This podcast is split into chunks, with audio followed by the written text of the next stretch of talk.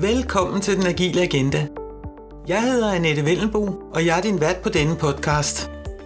Det er mit firma Agil Agenda, der forærer dig podcasten, og når du køber agile kurser, rådgivning, bøger, foredrag eller et eller andet andet af mit firma, så er du også med til at støtte udgivelsen af den.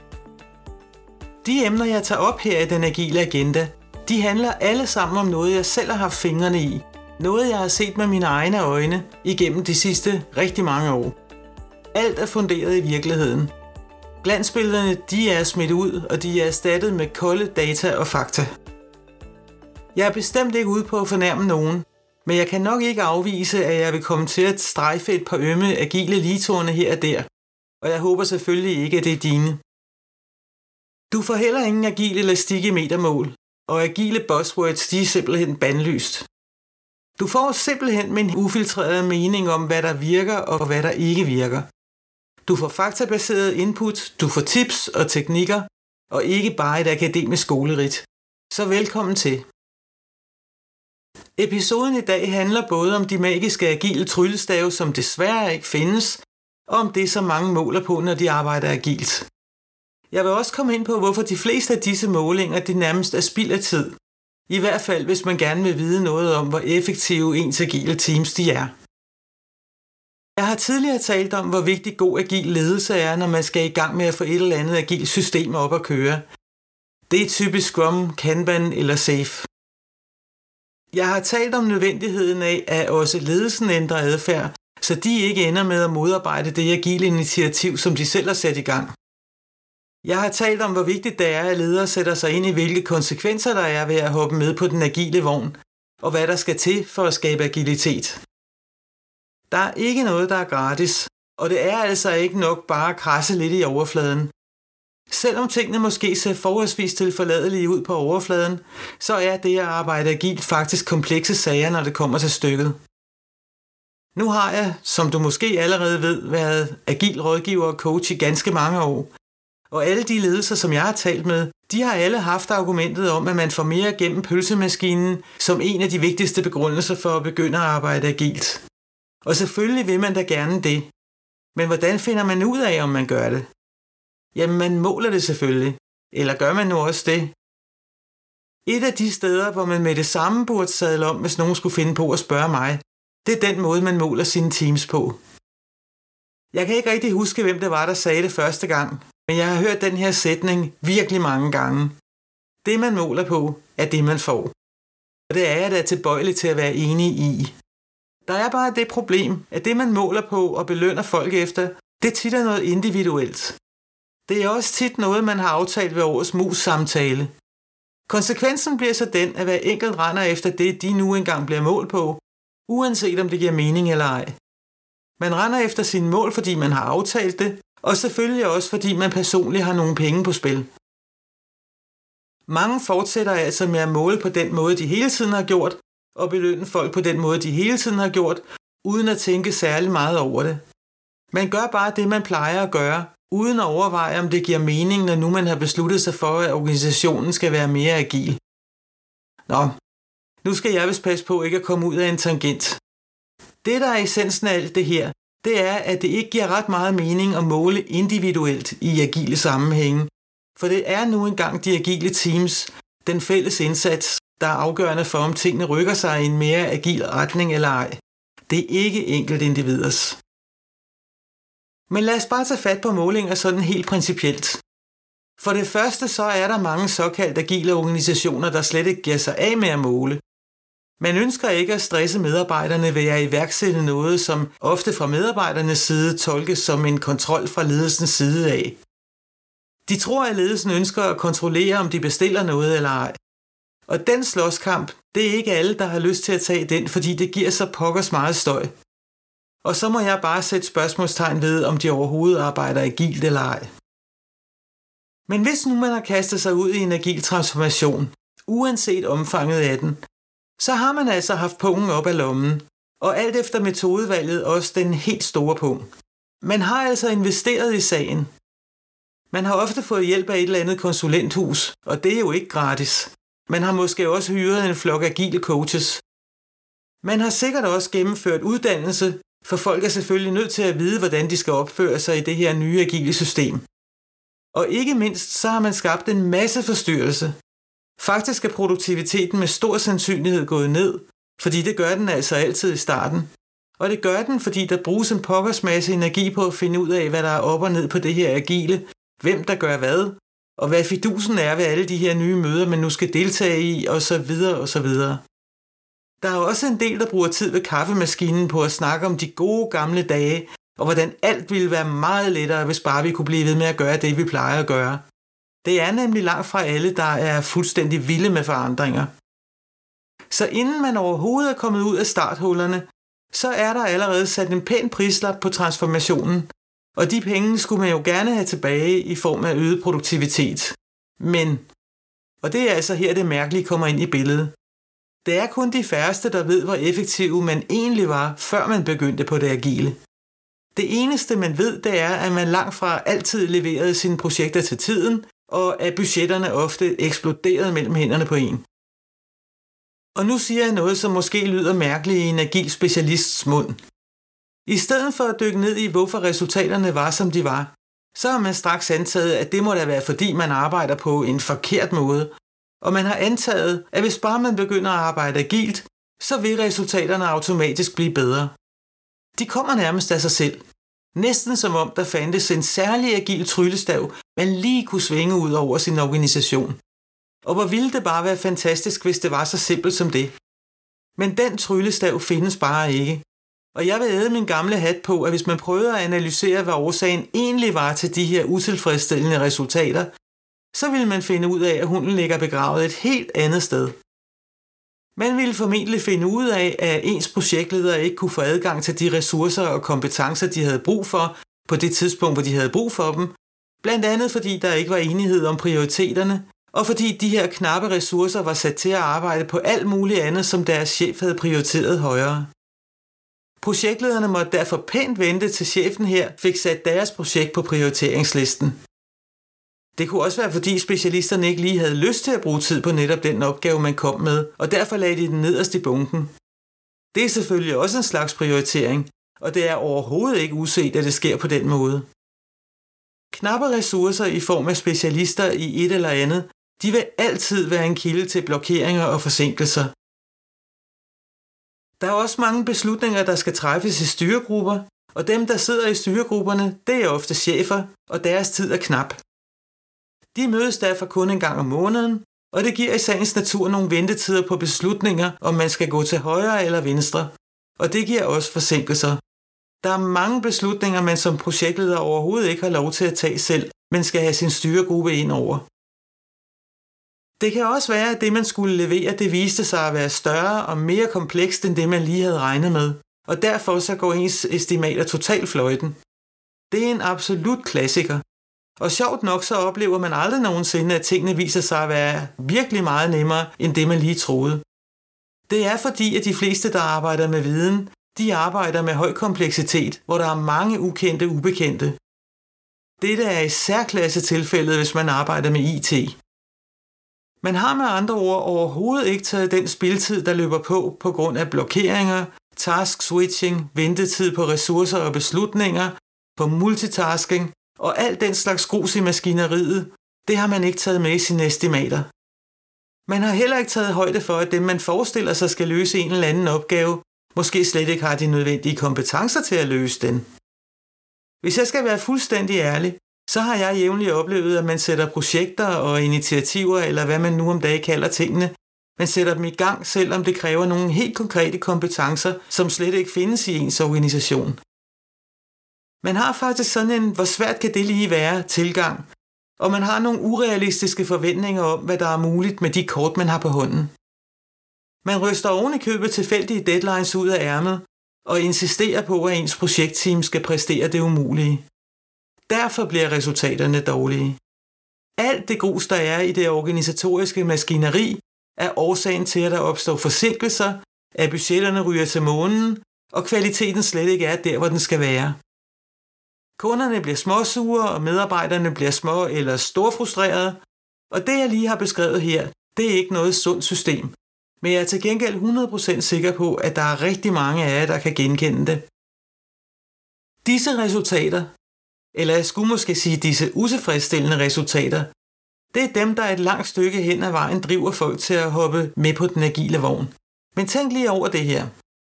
Fjerner I jeres flaskehalse, for eksempel i form af knappe ressourcer og kompetencer, bare fordi I går over til Scrum eller hvad I nu vælger at bruge? Når I går over til agile teams i stedet for projektteams, nedlægger I så jeres styregrupper og kigger I på jeres beslutningsprocesser. Går kompleksiteten i det, I arbejder med ned, bare fordi I arbejder agilt? Og bliver jeres kompetencer løftet bare fordi I går over til Scrum eller Kanban eller hvad det nu er? Jeg kan selvfølgelig ikke besvare de fire spørgsmål på dine eller på jeres vegne, men jeg tror ikke, det vil være helt forkert at antage, at dine svar vil være nej til dem alle fire. Og det vil så sige, at nissen den flytter med over i det agile system. Flaskehalsene består i bedste velgående, og jeg mangler stadigvæk at se nogen, der tør nedlægge deres styregrupper. De ligger simpelthen så fast indgroet i de fleste organisationers DNA. Kompleksiteten er præcis den samme, uanset hvordan man vælger at arbejde med det, man laver. Og man har nu engang de medarbejdere, man har. Deres kompetencer flytter sig ikke en tødel, bare fordi I vælger at arbejde agilt. Hvis man skal have fejret det her organisatoriske grus væk, så skal man tage fat et helt andet sted. Og det meste, det er faktisk noget, der ligger hos ledelsen. Det er ikke selve arbejdsformen, agil eller ej, der gør nogen forskel. Der er dog en ting, der er sikkert, når man begynder at arbejde agilt, så får man mere transparens. Det kan godt være, at den ikke er perfekt, men der kommer mere transparens. Så begynder man at kunne se, hvordan ens organisation fungerer. Og det er jo en stor fordel, selvom det ikke altid ligefrem er et kønssyn. Men man kan i det mindste se, hvad der sker. Og så kan man jo vælge at gøre noget ved de ting, der ikke fungerer. Hvis nu du sidder og tænker, at hende Annette, hun er godt nok god til at finde hullerne i den agile ost, ja, så må jeg give dig ret. Men det gør jeg lige præcis, fordi jeg er kæmpe fan af det agile, og jeg vil så gerne have, at folk vælger det til af de rigtige grunde, og ser realistisk på muligheden for at få det til at spille optimalt i deres organisation, med de mennesker, de nu engang har, og dem, der nu engang findes der. Men altså, hvis nu vi starter helt forfra og siger, at organisation X har valgt at køre agilt, og lad os så sige, at også de vil øge effektiviteten i deres organisation, så er det da helt sikkert en ambition, der er værd at forfølge, og det kan også sagtens lykkes, men det sker i den her rækkefølge. Først må man starte med de værdier, man arbejder efter, og det sætter sig efterhånden som en integreret del af virksomhedens kultur. Det afspejles så efterhånden i de praksiser, man arbejder efter, og det er dem, der skaber nogle konkrete resultater, og de vil typisk være en hel del bedre end dem, man plejede at få. Men omfanget af de forbedringer, man skaber, de vil afhænge af ens evne til at ændre sit værdisæt og kulturen i organisationen. Og igen er det lederne, der har et særligt ansvar for at gå forrest og holde værdifanen højt. Men som jeg sagde før, hvis man har en ambition om, at man vil have en organisation, der er mere effektiv, så er man også nødt til at vide, hvad det betyder, helt konkret. Og for at vide, om noget flytter sig, så er man altså nødt til at måle på sagerne. Og her vil jeg lige indskyde, at der tit er forskel på det, man måler, og det, man burde måle på. Uanset hvad, så skal man have et udgangspunkt at måle fra, så man har noget at sammenligne de nye resultater op imod.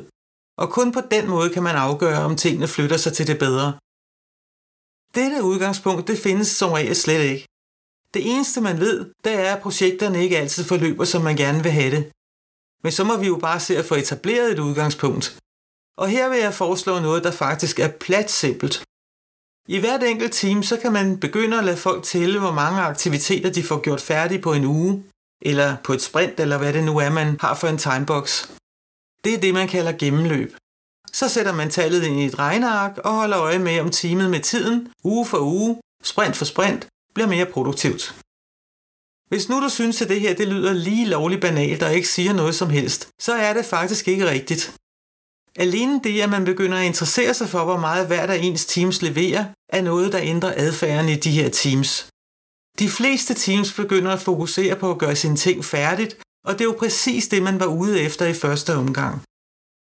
Hvis nu man skal være lidt nørdet, så frigives der dopamin i hjernen, hver gang man har gjort noget færdigt. Det føles simpelthen fysisk godt. Og her vil jeg lige forære dig Kanban-folkets mantra, hvis du ikke allerede kender det. Det er Stop starting, start finishing. En af de indvendinger, jeg jævnligt hører, når jeg snakker om gennemløb, er, jamen, Jeg kan jo bare snyde systemet og så dele mine opgaver op i mindre klumper. Og til det er der kun et svar. Slå dig endelig løs. Vi ved nemlig, at jo mindre ens opgaver er, og jo mere overskuelige de er, des mere kommer der igennem. Jo højere gennemløb, des mere forudsigeligt bliver ens arbejdssystem, og des mere dopaminrush er der til de teammedlemmer, der nu kan se, at der kommer mere og mere over rampen. Selvom det faktisk er den simpleste måling, man kan tænke sig, så slår man flere fluer med et smæk. Det er et super godt og nemt sted at starte. Men lad os kigge lidt på, hvad der sker derude i virkeligheden. Der er mange chefer og ledere, der er vældig optaget af ressourceudnyttelse, eller det vi kalder utilization på engelsk. De vil frem for alt undgå, at der sidder nogen, der ikke har noget at lave. Mange steder disponerer man ressourcer via et regneark. Det er stort og meget besværligt at arbejde med, men her sidder man og allokerer folk til de forskellige opgaver. 20% af Peter til projekt X, og 30 til projekt Y, og 50 til projekt Z. Og for at følge op, så beder man folk om at registrere deres timer. Og det kan jeg sådan set godt forstå, hvis det er utilization, der driver ens værk. Og det skal man selvfølgelig også, hvis man for eksempel leverer konsulentbistand. Det har jeg selv gjort i mere end 30 år, og konsulenter skal selvfølgelig kunne redegøre ret præcist for, hvad de har gået og brugt deres tid på. Men, og nu kommer det, Selvom man vil have, at alle registrerer timer og bruger en masse krudt på at være nøjagtig til det syvende decimal bag kommaet, hvad siger det så om folks evne til at skabe værdi og få noget ud over rampen til kunderne? Det siger absolut nul og ingenting. Grunden til, at jeg overhovedet taler om tidsregistrering, det er, at der findes ledere, der mener, at de kan bruge dem til at få et retvisende billede af, hvor effektivt folk arbejder. Det kan de naturligvis ikke. Selvom man har registreret sin tid virkelig nøjagtigt, så siger det som sagt ikke en pind, om man har produceret noget som helst, eller om man har været effektiv. Tidsregistreringerne fortæller kun, at man har placeret så og så mange af sine 37 timer på en bestemt opgave, og nogle andre timer på nogle andre opgaver. Og så har jeg ikke engang snakket om alle dem, der hælder deres timer ind i tidsregistreringssystemet med en skovl. En anden ting, der er kilde til mange diskussioner, det er estimering. Lige så længe man har snakket om projekter, og det har man jo altså i mere end 50 år, så har man brugt ufattelig meget krudt på at estimere. Der er nogen, der bruger trepunktsestimering, hvor man har en formel for at få det gyldne tal ud ved at se på en best case, worst case og mest sandsynlige.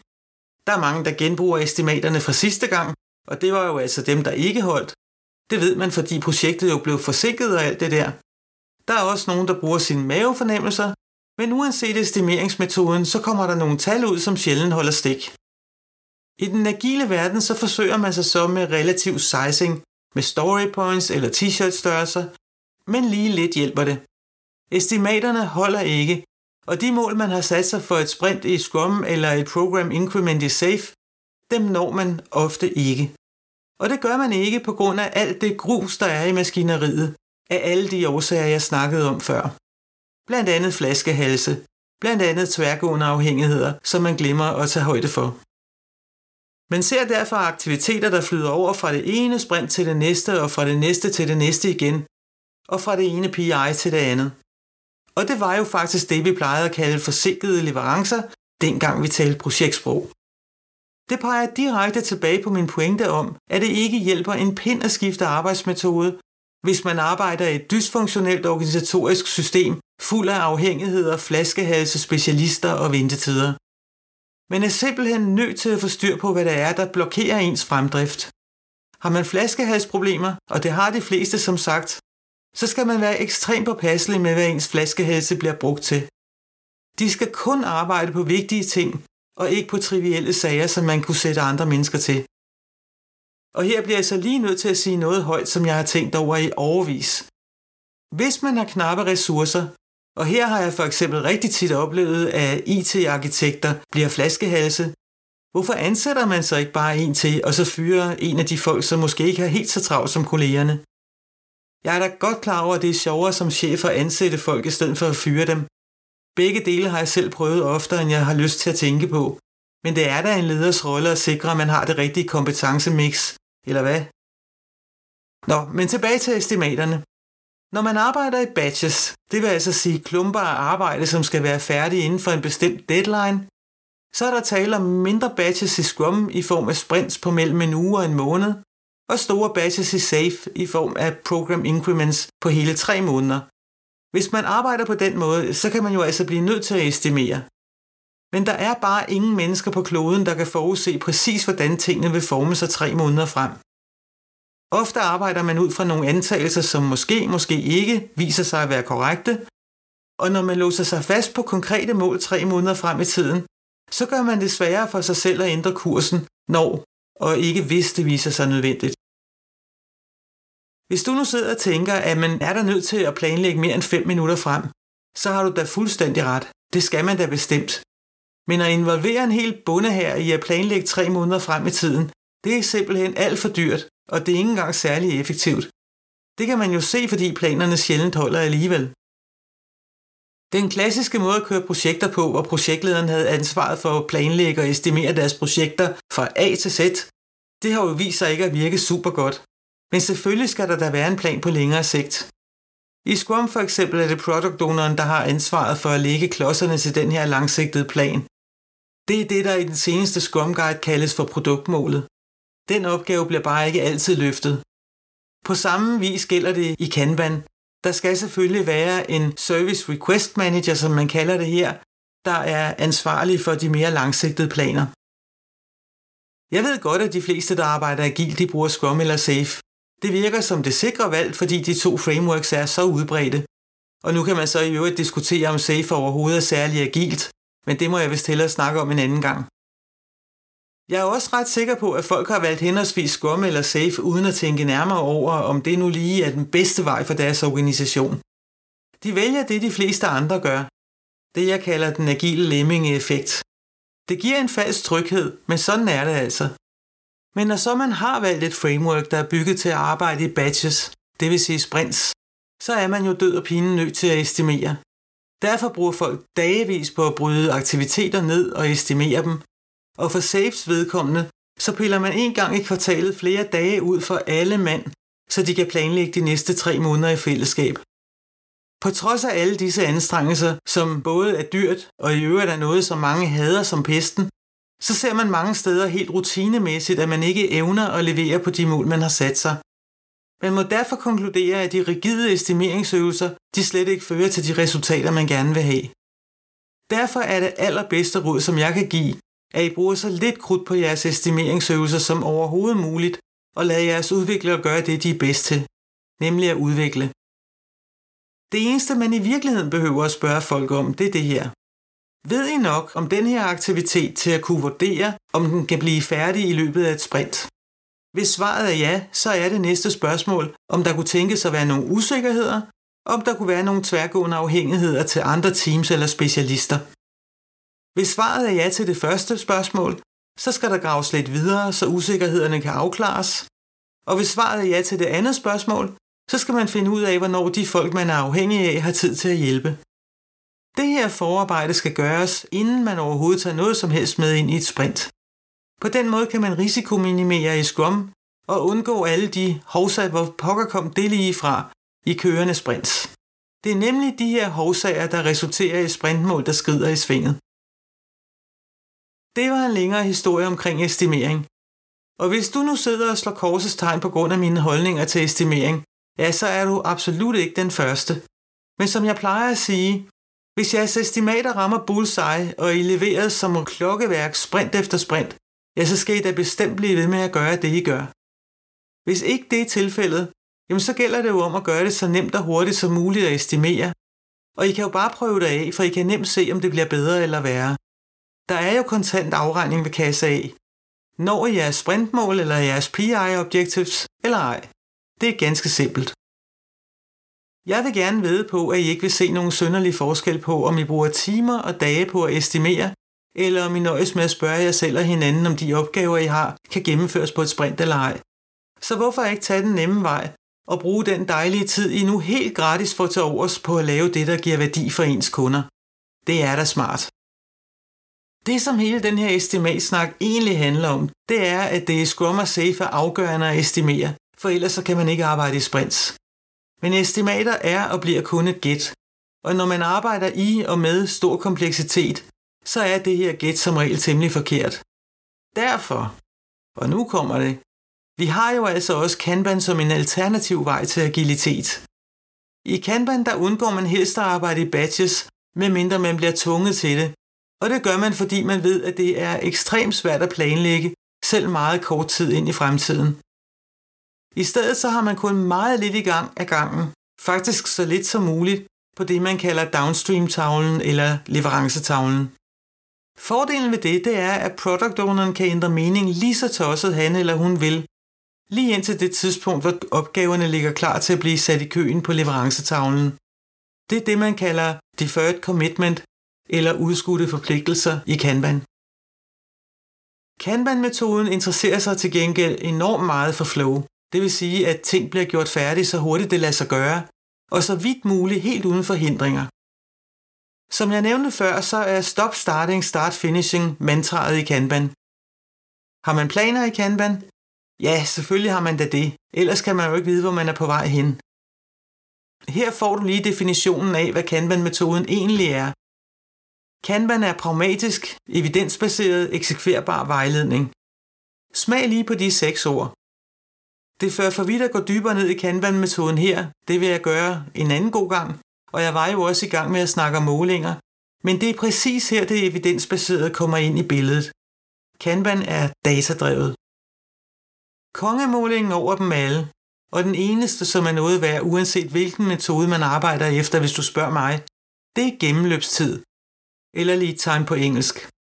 Gennemløbstid er faktisk en fordeling og ikke et bullseye. Gennemløbstider viser, hvor lang tid det har taget at gennemføre en given type aktiviteter. Man måler simpelthen gennemløbstiden for hver eneste af de aktiviteter, man har eller har haft på sin leverancetavle. Det er ikke et gæt, det er ikke et kig i krystalkuglen, det er ikke mavefornemmelser, det er virkeligheden. Denne virkelighed, den vil altid vise, at det bullseye, man forsøger at ramme med sine estimater, det ikke findes. Ens estimater drukner nemlig i det organisatoriske grus, jeg har snakket om tidligere. Virkeligheden vil vise, at en eller anden aktivitet, hvis man er heldig og intet forstyrrer, måske tager to dage at gennemføre, men hvis man er mindre heldig, så kan det måske tage op til 25 dage. Det her det var altså bare nogle tal, jeg rystede ud af ærmet. Det er bare for eksemplets skyld. Gennemløbstider er som sagt virkeligheden. Det er ikke et skønmaleri af virkeligheden. De vil altid vise, at der er en best case og et worst case, som kan være ekstremt forskelligt. Men når man kender den her fordeling, så ved man også en hel masse om, hvad man med en bestemt sandsynlighed kan love sine kunder.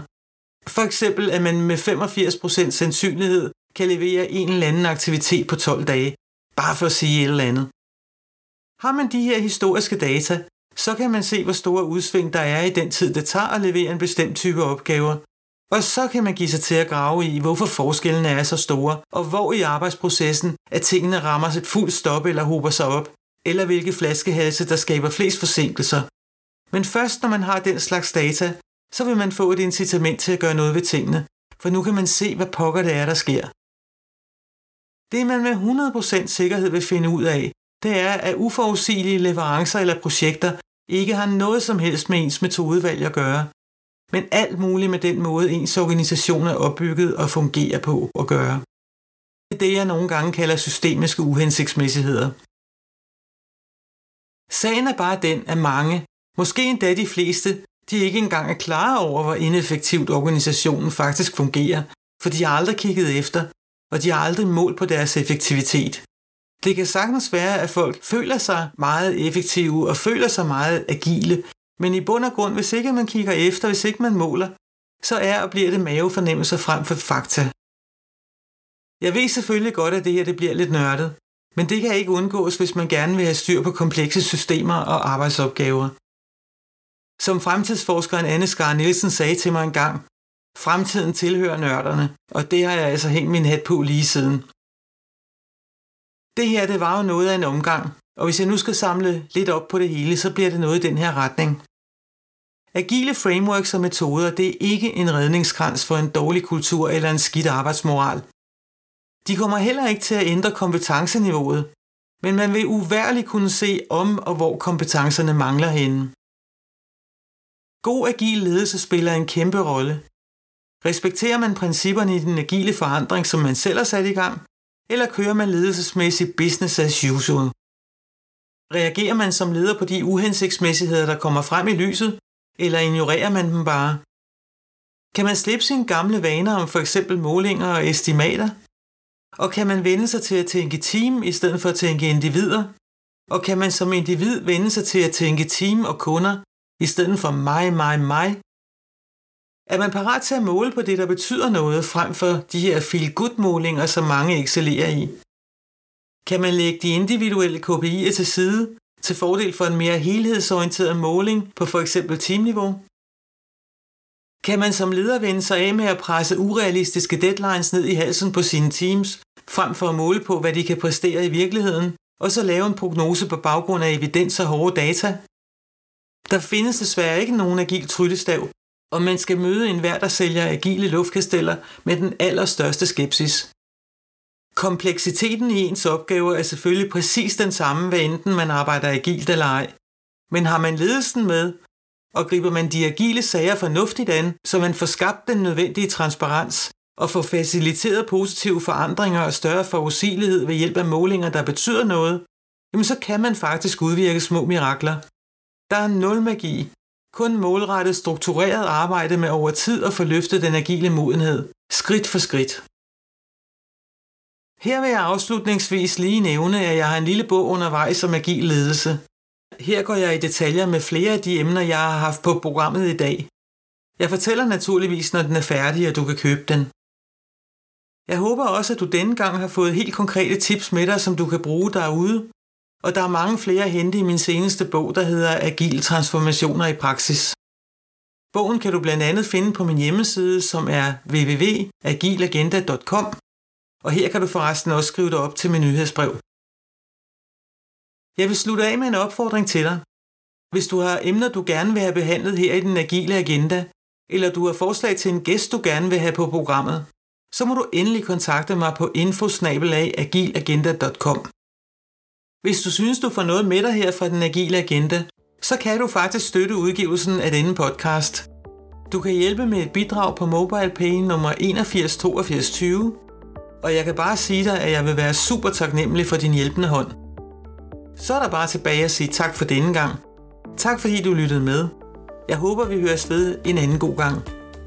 Jeg hedder Annette Vellenbo, og jeg er din vært på Den Agile Agenda.